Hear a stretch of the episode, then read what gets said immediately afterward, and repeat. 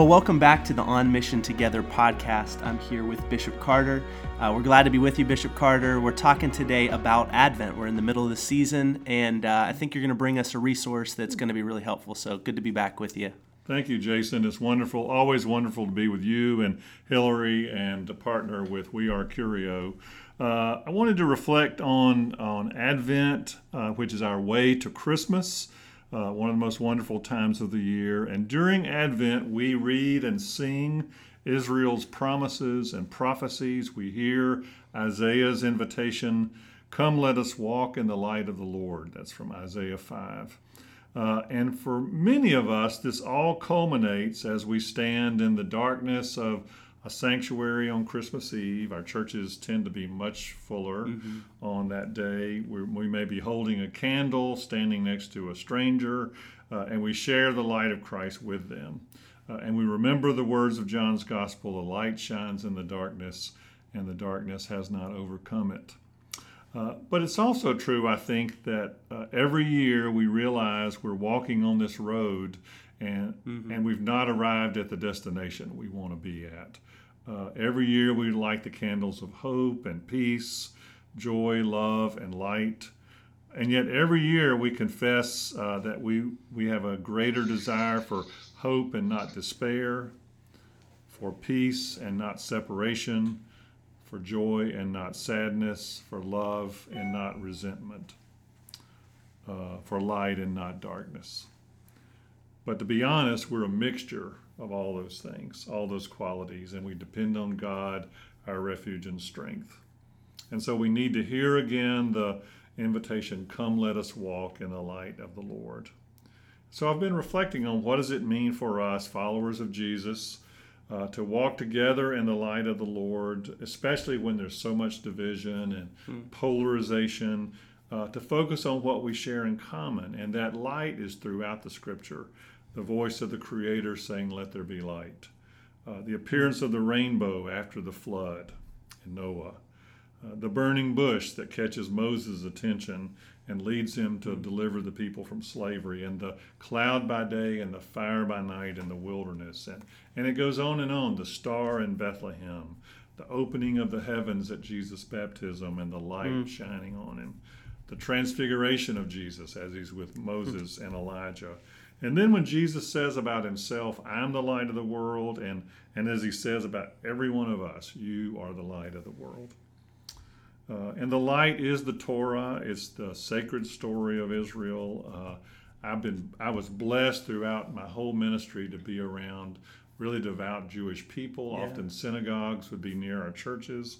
Uh, and I always realize that in this season of Advent, every character we meet in Matthew 1 and 2, yeah. Luke 1 and 2, Mark 1, John 1. Every character Elizabeth, Zechariah, Mary, Joseph, Simeon, Anna, John the Baptist, Jesus they're all devout Jews. Mm. Uh, and so we continue to pray with them for the fulfillment of the scripture uh, in Jesus, who is the world's light. I also think during this time of year of a wonderful story that I heard from my friend Gil Rendle uh, and it's the image of, of light and, and, and particularly a flashlight. Uh, and in the story, uh, a mother tells her young son to go out into the dark, moonless night uh, and check to be sure the barn door is locked. Uh, and so the son steps out of the house, but he quickly returns after just a minute uh, to say, It's too dark and I mm-hmm. can't see the barn mm-hmm. from the house. So then his mother gives uh, her young son a flashlight and directs him again to the task. But the young boy comes back in the house very quickly uh, and says, It's still too dark. Uh, the flashlight's too weak. Uh, I can't see the barn. And then the mother responds, You don't need to see the barn. You just need to walk to the end of your light. Uh, and walking to the end of our light, Gil says, uh, is the conviction that we keep moving mm. in a direction. Uh, the conviction that the place we're going to is is the right direction, and that the flashlight will reveal more and more of the path as we keep walking. Uh, and that's what courage is. Uh, to be able to take the next faithful mm. step with all the light we have. Uh, one of the beautiful hymns of the church, it's actually a church, a hymn from England, uh, uh was the hymn of John Henry Newman, uh, Lead Kindly Light. Amidst the encircling gloom, lead thou me on. The night is dark and I am far from home. Lead thou me on. Keep thou my feet. I do not ask to see the distant scene uh, one step is enough for me. Mm. Uh, and that's about walking to the end of our light. And I think that's what it means to walk in the light of the Lord. I think that's what it means yeah. to walk by faith. Uh, not what we ultimately have as an aspiration about the world. Uh, the world is not what we aspire it to hmm. be. We're not what we aspire ourselves to be, but we live one day at a time. We take the next faithful step.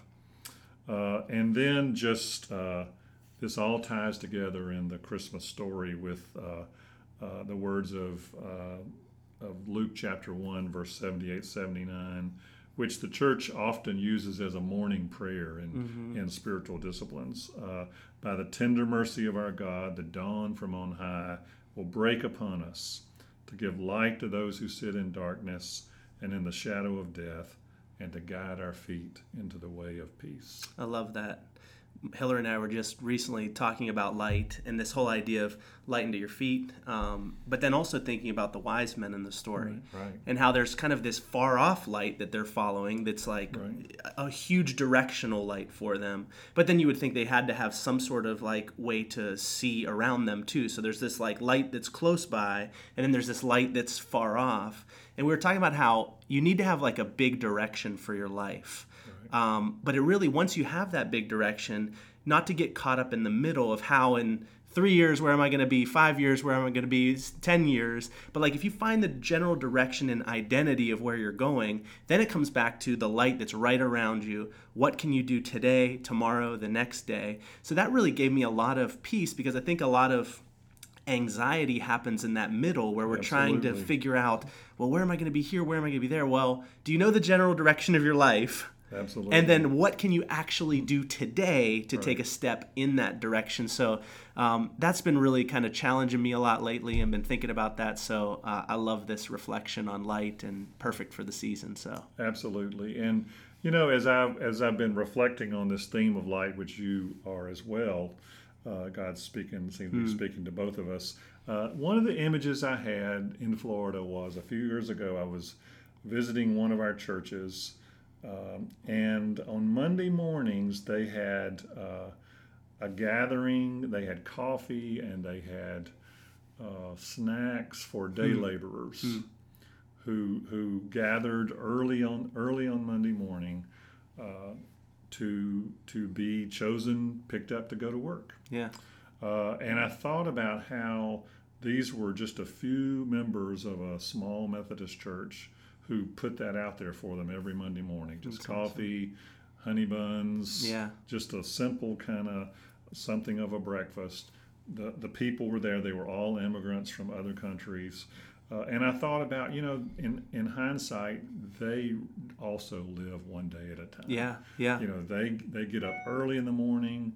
They're hopeful that uh, someone is going to uh, uh employ them that right, day so right. they can provide for their families. And I think we're all living into this yeah, in different ways. That's so true.